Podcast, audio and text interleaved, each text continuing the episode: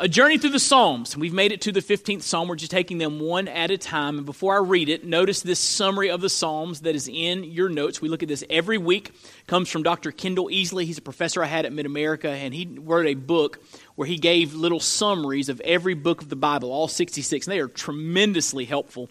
And I love this summary of the book of Psalms. What is the book of Psalms about? Well, here it is God the true and glorious King is worthy of all praise and prayer, thanksgiving and confidence, whatever the occasion in personal or community life. God, the true and glorious King, is worthy of all praise and prayer, thanksgiving and confidence, whatever the occasion in personal or community life. So, uh, the Psalms deal with a variety of circumstances, mountaintops and valleys. And the point is, whether you're on a mountaintop or you're walking through a valley, God is worthy of praise and God is worthy of your trust. You can trust Him no matter what you are facing in life. That's what the Psalms are about. They're very emotional, very real, very raw, and so. Uh, so reverent. They're raw, yet they're reverent because you see in these chapters the different writers, David and, and others, just clinging to God in the midst of all that's going on in their life. So they're so good to read and study and refreshing. And we've made it to Psalm 15. And Psalm 15 is about deeper fellowship with God. So if you're here tonight and you say, I want to have deeper fellowship with God, then you've come to the right place. Psalm 15 is going to guide us into deeper fellowship with God. Let me share with you a, a quote I've been chewing on the past couple of weeks. It comes from Adrian Rogers. I was listening to a sermon, a sermon of his uh, not too long ago, and he made a statement in it that's really just stuck with me, and it's really challenging. Here's what he said He said that you have as much of God as you want. Think about that. You have as much of God as you want. So if you feel like you don't have a very close, um, intimate fellowship with God, um, that's on you.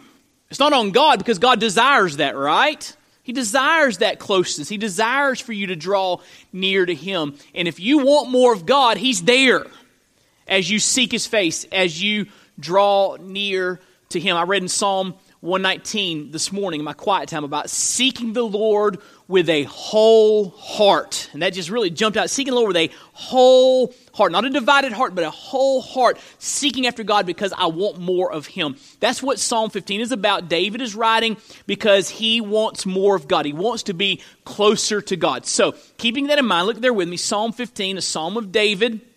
Verse 1 O Lord, who shall sojourn in your tent? Who shall dwell on your holy hill? Interesting questions to ask. Here's the answer, verse 2. He who walks blamelessly and does what is what? Right. And speaks truth in his heart.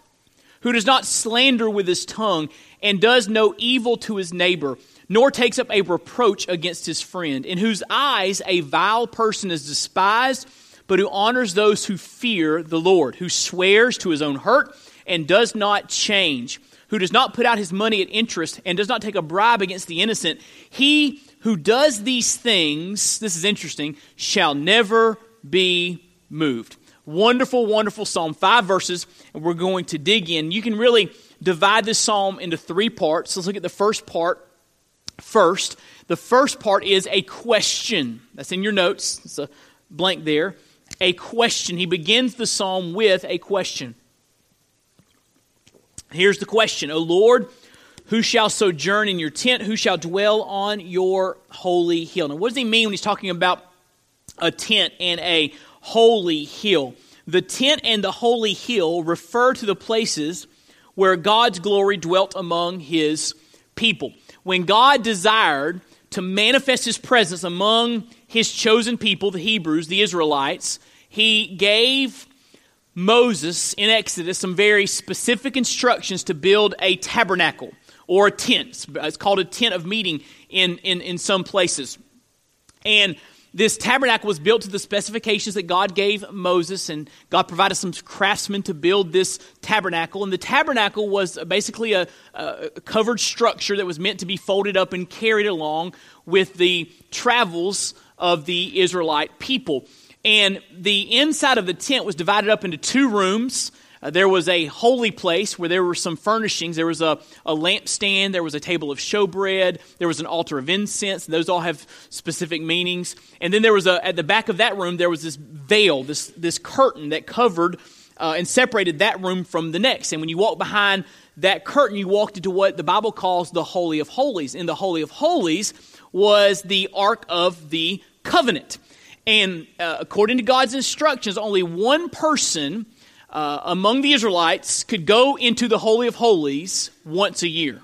And that person was the high priest. He would go into the Holy of Holies on behalf of the people of Israel. He would take uh, the blood of slain animals with him and sprinkle it on the mercy seat to signify that the people were guilty and innocent blood had to be shed to cover the sins of the guilty, which all pictured the ultimate sacrifice of Jesus Christ. Jesus Christ died on the cross, innocent blood shed to cover the sins of the guilty. Look, I'm pointing out right here. To cover the sins of the guilty, like Wade Humphreys. And, and this, this entire sacrificial system, uh, the, the, tabernacle, the furnishings, it all pointed to the fulfillment that Christ would bring when he died on the cross. So when he mentions here the tent, he's, he's, he's mentioning the place where God uh, dwelt among his people. But there was a time when the, when the, the tent uh, was going to become a more permanent structure. And remember, David wanted to build a permanent structure. You remember that story? Uh, in 2 Samuel, David wanted to build God a permanent house to house the Ark of the Covenant and the other furnishings where the holy place, the Holy of Holies, would be. And God said, No, David, you're not the one to build it. You got too much blood on your hands. I'm going to let your son Solomon build it. So David knew that one day the tent would become permanent and be situated on a hill, right? What hill? well, that's an entirely different sermon. Mount Moriah, where Abraham took Isaac. You've been there. Uh, um, the the play the Araunah's uh, threshing floor. We could talk a lot about that, but the the Temple Mount's what it's called now. Is that that hill that he's talking about here, where the you've been there, Miss Evelyn, the Temple Mount is it would be the place where the the permanent structure that housed the furnishings uh, would be would be and we know that when Moses put together the tabernacle and the different furnishings and all that came together, that God showed his glory. He manifests his glory. The Shekinah glory cloud came down on that, over that tent and on the actual Ark of the Covenant. The people saw the glory of God dwelling in their midst. And when Solomon made the permanent structure, David put together all the things for him, but he put it all together. And when the, the temple was built, Solomon's temple, the permanent structure, again, I think it's 1 Kings 8, the glory of God falls and God manifests his glory among his people. So I said all that to say this. When David mentions here the tent and the holy hill, he's talking about the structure where the Ark of the Covenant would be housed, where God's glory dwelt. Everybody got that? He's, he's talking about the presence of God. I think that's in your notes. Look at the next blank. They represent, the tent, of the holy hill, represent his presence. Now remember, I told you only one person, the high priest, could go into the Holy of Holies how many times a year? Once a year on the Day of Atonement, or called Yom Kippur. Uh, and David knew that. David knew he had no business going into the Holy of Holies where the Ark of the Covenant was. He knew that if he went back there, he would be struck dead. So David knew he didn't have access into the Holy of Holies, but he still desired God's presence. All right? He knew he would not go to before the Ark of the Covenant, but he still wanted to be close to God. He desired, if you look in your notes, he desired to be close to God. So what he's saying here is this Lord, even though I can't go into the Holy of Holies, I want to be near you. I want to be in your presence. I want more of you. I want to be closer to you. I want deeper fellowship with you. James Montgomery Boice says it like this He said, This question is basically, how must we live to enjoy the fullness of fellowship with God? That's what David means here. What kind of person can enjoy fullness of fellowship? What kind of person can draw near and enjoy your presence? What kind of person does it take to, to be close to you, God? That is the question that's being posed in verse 1. I like this, this quote from Warren Wiersbe. He writes, It's important to note that Psalm 15 is not a prescription for being saved but a description of how saved people ought to live if they want to please God and fellowship with Him. That's what this entire psalm's about. Who can be close to you, God? Who can draw near to you? Who can abide on your holy hill? Who can be close to your presence? Who, who, who, who grows in fellowship with you. And the rest of the psalm is the answer to that question. So it's not a, this is not a, a checklist for being right with God. You're not saved by works. You're saved by faith in what God has already done for you. Amen? You're saved by faith in the finished work of Christ. This is a prescription, or I'm sorry, a description of how saved people ought to live. David asked this question because he loved the house of the Lord and desired in his heart to know God better and fellowship with him in a deeper way. So that's what David means by this first question. How can I be closer to you? All right, I can't go to the Holy of Holies where the, the, the, the, the Ark of the Covenant is, the tent and the hill. I can't, I can't go there, but I want to be close to you, God. I want to be closer to you. I want that fellowship with you. That's what this question is all about. And then David answers his own question. Under the inspiration of the Holy Spirit, he gives the answer. What kind of person grows closer to God? What kind of person enjoys the fullness of fellowship with God? Well, in this psalm, David lists some representative characteristics of those who enjoy closeness to God. So these, these things we're going to walk through help us understand what our lives need to look like, not to be saved, but to enjoy our unbreakable relationship with God that we have because of His grace. What does our life need to look like to enjoy closeness with God? Because you know that even though you have a relationship with God that is unbreakable, if you live uh, in, in, in sin or you're not seeking God, you won't be close in that relationship. You won't have the fellowship that is possible for you to have. And so, what kind of lives do we need to live? What do our lives need to look like if we're going to enjoy closeness to God? Good question, right? Well, David answers that question, and, he, and you can divide it into three categories. The first category is character, lives of character. Notice what it says in verse 2. Who can sojourn in your tent? Who shall dwell on your holy hill? Who can be close to you, God? Who can enjoy fullness of fellowship with you? He who walks blamelessly. He who walks blamelessly.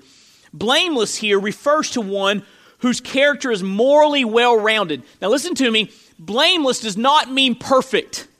Noah's called blameless, Job's called blameless, but the, the, the, the, phrase blameless applied to a person does not mean perfect because there are no perfect people in the Bible. The only one who lived uh, uh on this earth uh, as a human who was perfect was Jesus Christ, fully man, fully God. And, and none of us are perfect. So the word blameless does not mean perfect, but it does mean there is a there is a well-roundedness in your life where the, the general tenor of your life is toward God. It means, hey, when you blow it, you say you blew it, right? And you seek to get right. And, and, and you seek to grow and you seek to change and you seek to honor God. That's what blameless means. It means that you are seeking to honor God with your life. You are morally well rounded. It means that you don't give people a lot of a lot of ammunition to shoot at you. It means if people are examining your life, they can't find a lot of fault. If they do find fault, they see you say, admitting it and moving on, right? Getting right with God, moving on. Uh, they can't find fault. You're living a blameless life, a well rounded, morally well rounded life before a watching world. And so he's speaking here, of course, of character. And then look what he says in verse 4. He says, In whose eyes a vile person is despised, but who honors those who fear the Lord. Now, what does this mean? It means that he knows, the, the, the godly person knows, he knows who to admire and who to avoid. That's what he says right there. Notice, look back in verse 4. This person who draws close to God, in his eyes, a vile person, that word vile is literally the Hebrew word rejected, rejected by God because they turned their back to God in his eyes, a vile person is despised. They don't want to they don't want to let vile people, evil people have undue influence in their life. They're not going to run with the ungodly. They're not going to run with the sinners and let them influence them. But look at this flip side of that. He honors those who fear the Lord. The, the godly person knows who deserves honor and who deserves distance.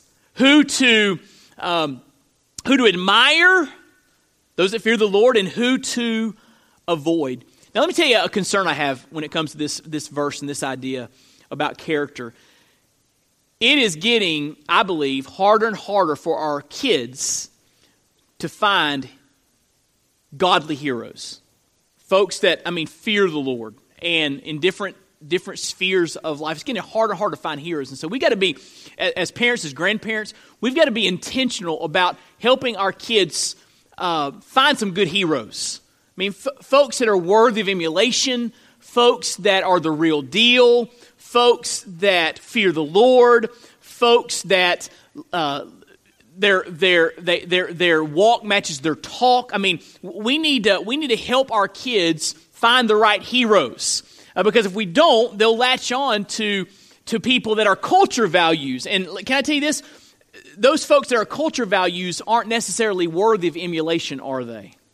There's a lot of folks that are culture values that do not fear the Lord, right? Because our culture values all the wrong things. You know, power and prestige and looks and, and intelligence and, and, and wealth and material possessions and sexuality and sensuality. And these are things that our culture lifts up as things that we ought to be enamored by. We've got to help our kids to live out this verse a vile person's despised. They don't want anything to do with that person that, that is rejected by God.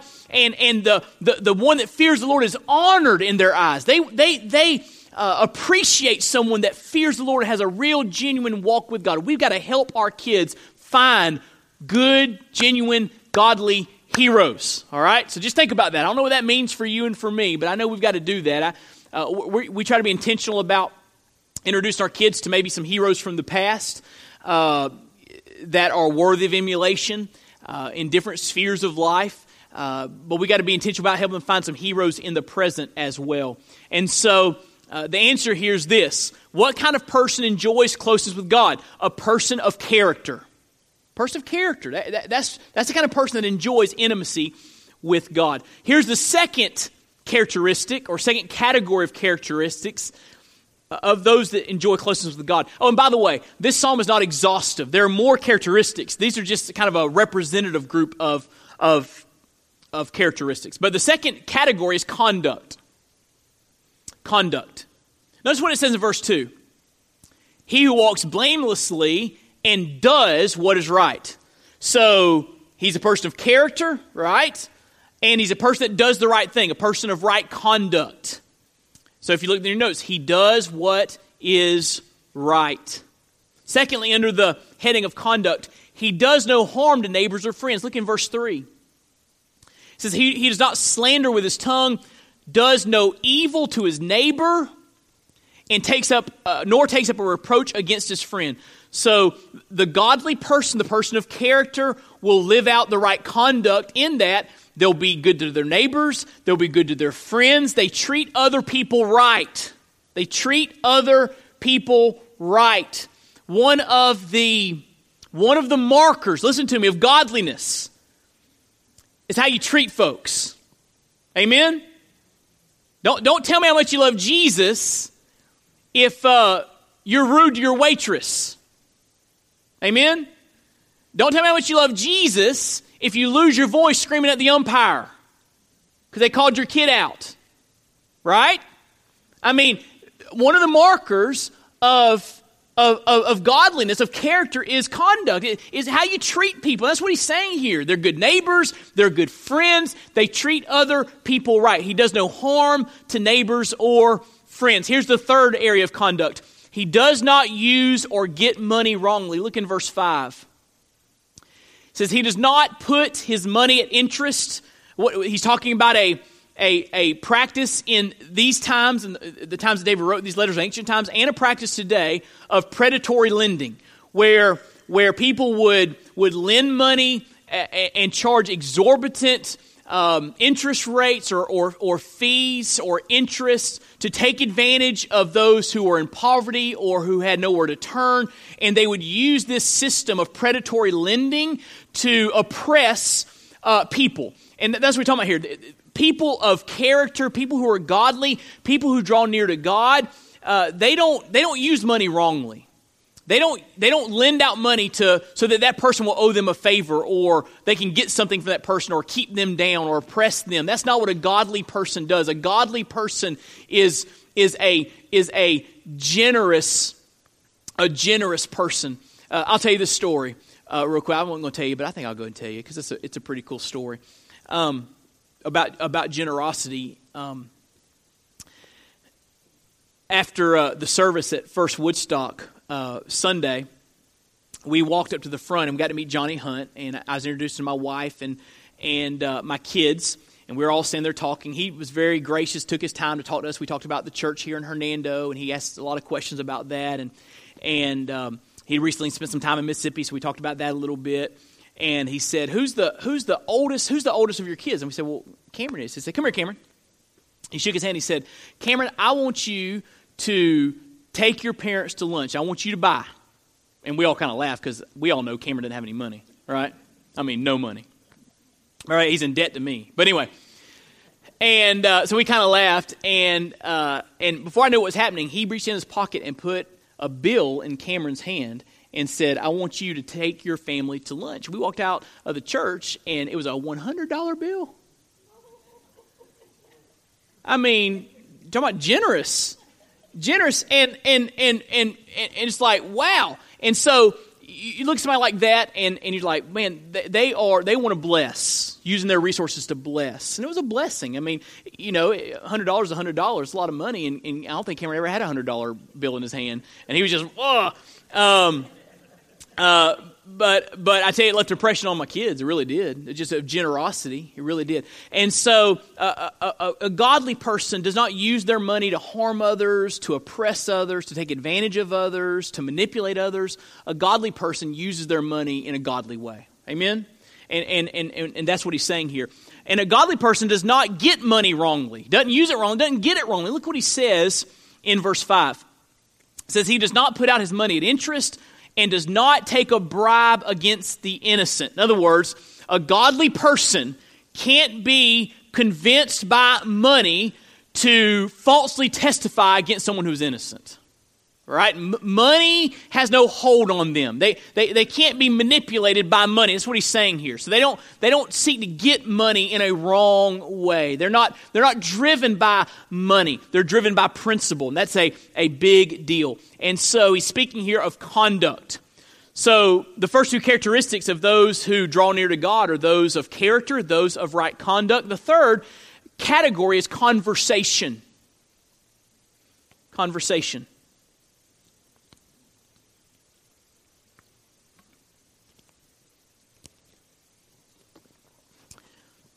Two things here. Number one, the godly person does not use his tongue for slander. Look in verse 3. It says, He does not, who does not slander with his tongue. Isn't that interesting?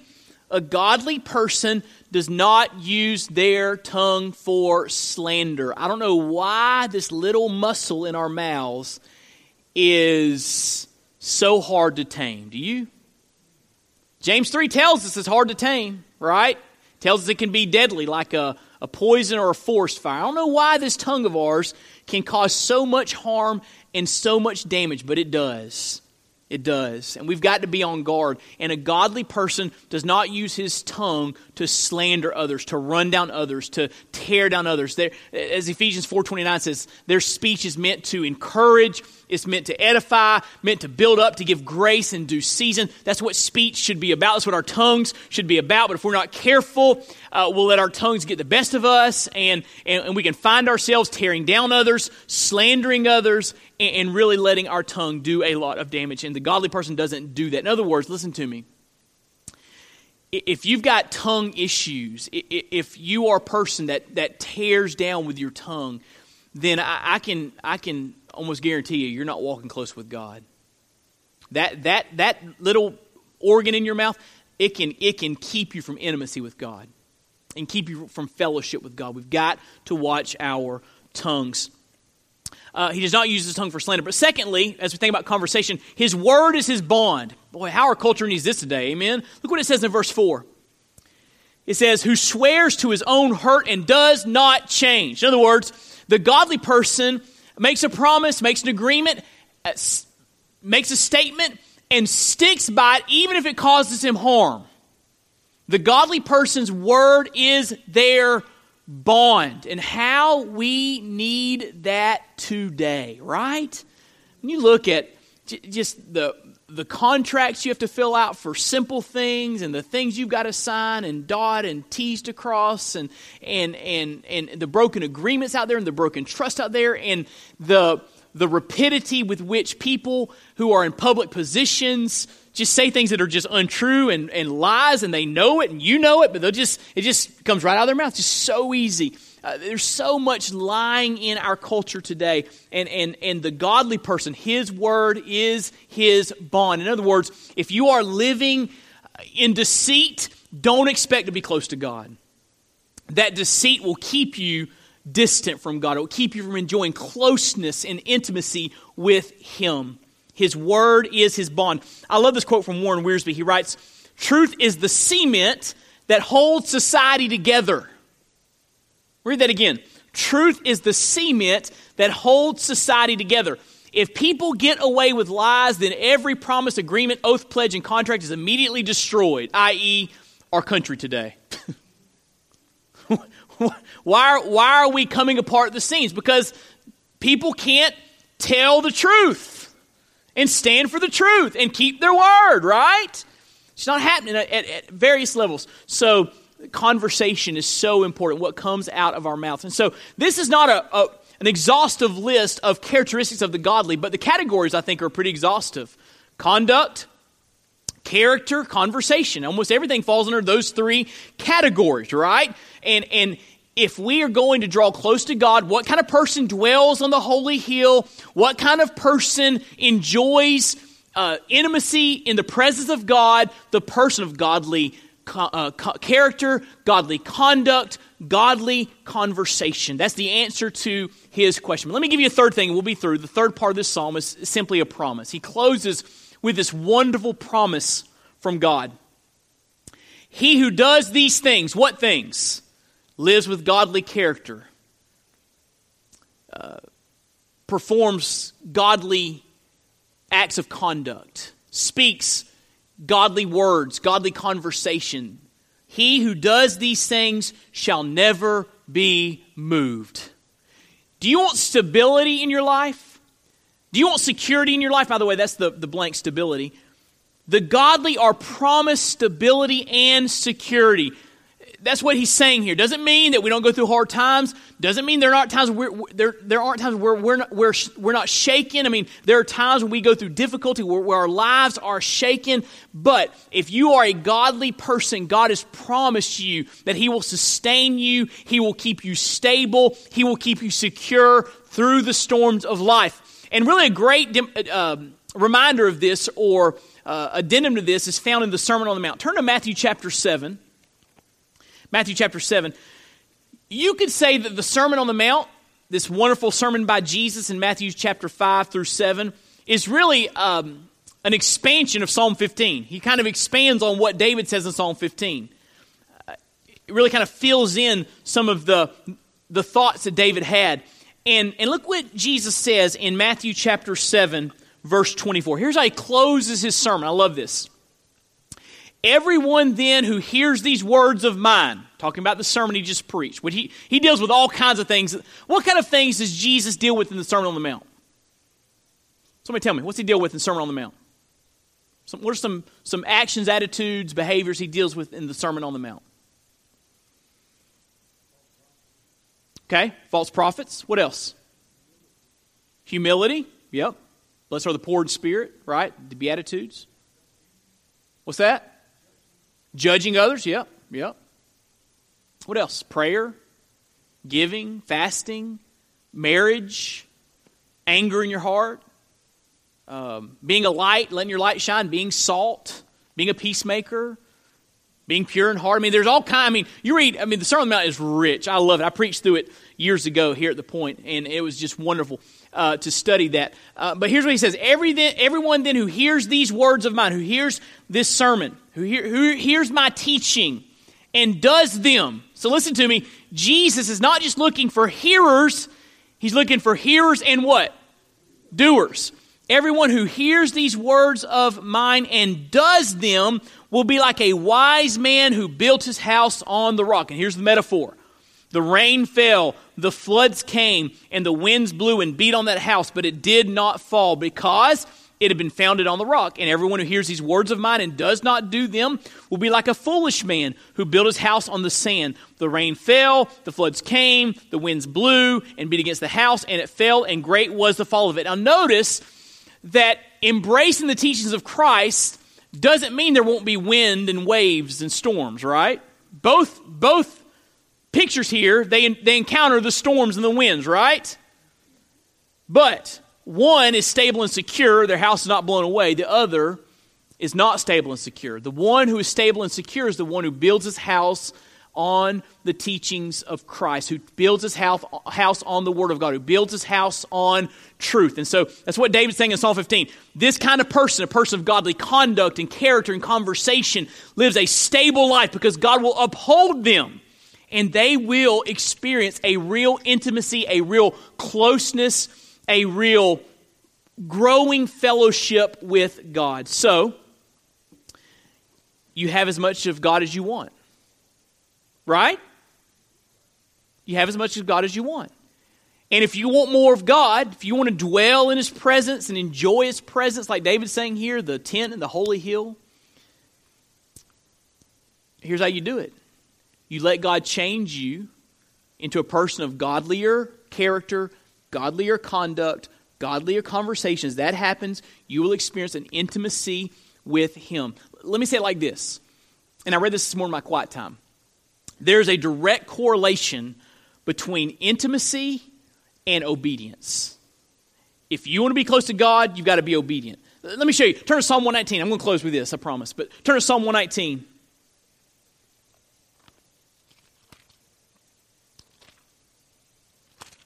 It's a long chapter, chapter 1. I mean, chapter, Psalm 119, verse 1. Look in verse 2. Blessed are those who keep his testimonies. That's obedience. Who seek him with their whole heart. See that?